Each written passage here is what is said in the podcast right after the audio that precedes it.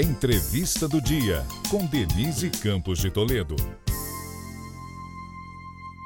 Antes, lembrando que daríamos continuidade às entrevistas com os candidatos ao governo do Estado de São Paulo, mas Tarcísio de Freitas, por compromissos de campanha, cancelou. Mas nós vamos falar de política. Eu estou aqui com o cientista político Magno Cal, que é diretor executivo do Livros. Magno, boa noite. Boa noite, Denise. Bom, Magno, vamos falar desse balanço das pesquisas que nós tivemos aí nos últimos dias. Foi uma semana com vários uhum. resultados. Nós tivemos uma recuperação de Bolsonaro. Lula conseguiu reagir em algumas pesquisas, mas parece ter um certo teto teto. Eu queria saber o que, que você acha que está interferindo nessa mudança que ainda não é tão relevante assim, mas tem Auxílio Brasil, tem campanha, se fala do Janones, redes sociais do Lula. O que você acha que está mexendo com o humor aí do eleitorado? Em primeiro lugar, eu acho que as pessoas estão começando a pensar um pouco mais nas eleições. A gente está já razoavelmente próximo das eleições, faltam menos de é, eh, 45 dias para as eleições, então as pessoas começaram a pensar um pouco mais. Junto a isso, as notícias estão aumentando em volume uh, nas, nas redes de televisão, nos, nos jornais, e também começamos a ter algumas ações do governo, principalmente o Auxílio Brasil. O Auxílio Brasil, neste momento, é capitalizado principalmente para o governo Jair Bolsonaro. No entanto, a oposição que votou em favor da PEC Kamikaze, que viabilizou o Auxílio Brasil, também uh, pode dizer que contribuiu com tudo isso.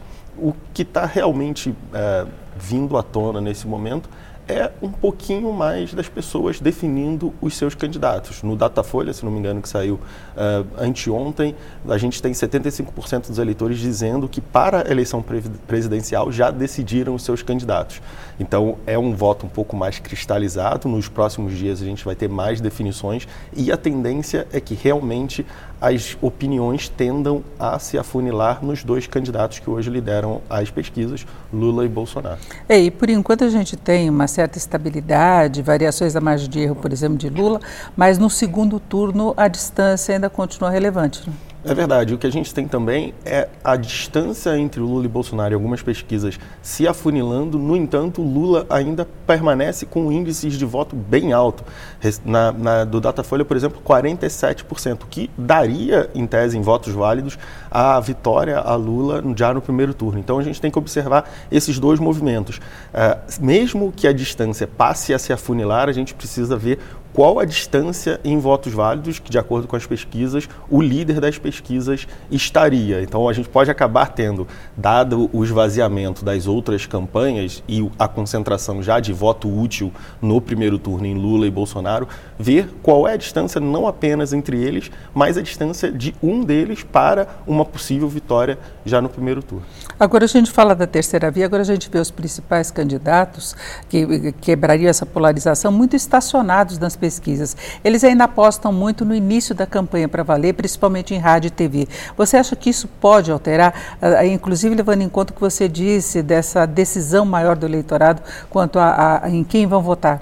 Eu acho que é muito complicado que isso aconteça. Em primeiro lugar, porque a a campanha por si foi muito espremida. Já nos últimos, nas últimas eleições, o período de campanha fica em mais ou menos cinco ou seis semanas, o que é muito pouco para se construir praticamente do zero uma alternativa a dois candidatos que têm muita inserção na mídia e são muito conhecidos por serem presidente e ex-presidente. Eu acho que o recado para as terceiras vias e para as alternativas a Lula e Bolsonaro é que campanhas e, e candidaturas se constroem ao longo do tempo, é que precisam se construir ao longo de quatro anos, ao longo de seis anos, não apenas em seis meses. Então, é provável que neste ano a gente continue a ter a polarização entre Lula e Bolsonaro, mas para esses candidatos que têm dificuldade de se viabilizar hoje junto ao eleitorado, fica a sugestão para o próximo ciclo eleitoral. O trabalho precisa ser feito de quatro anos, precisa se construir uma alternativa ao invés de só aparecer uh, poucos meses antes da eleição. É, mas o Ciro vem de outras eleições e ele também não consegue sair daquela faixa de 6, 7% de intenção de voto. Eu, eu queria saber se você considera a possibilidade,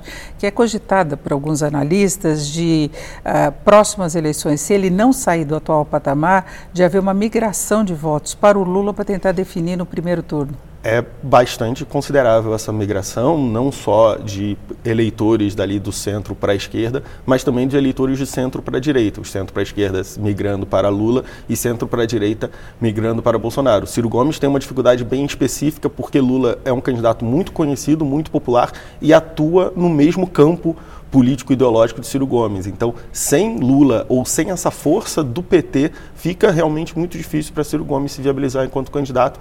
A mesma dificuldade que teria um candidato um pouco mais à direita, dado a força e a expressão de Jair Bolsonaro nesse momento. Agora, Magno, em relação ao ambiente institucional, há uma preocupação muito grande com o clima político, né, com o radicalismo que se vê de parte do eleitorado, o próprio estímulo que é dado ao presidente Bolsonaro, por exemplo, convocando manifestações de 7 de setembro. Agora, nós tivemos tivemos a posse de Alexandre de Moraes, que eu acho que foi um marco em relação à democracia e defesa das urnas, de sistema eleitoral. Antes tivemos a leitura das cartas em defesa do Estado de Direito. Você acha que isso pode amenizar um pouco essa pressão ou a gente ainda pode ver turbulência?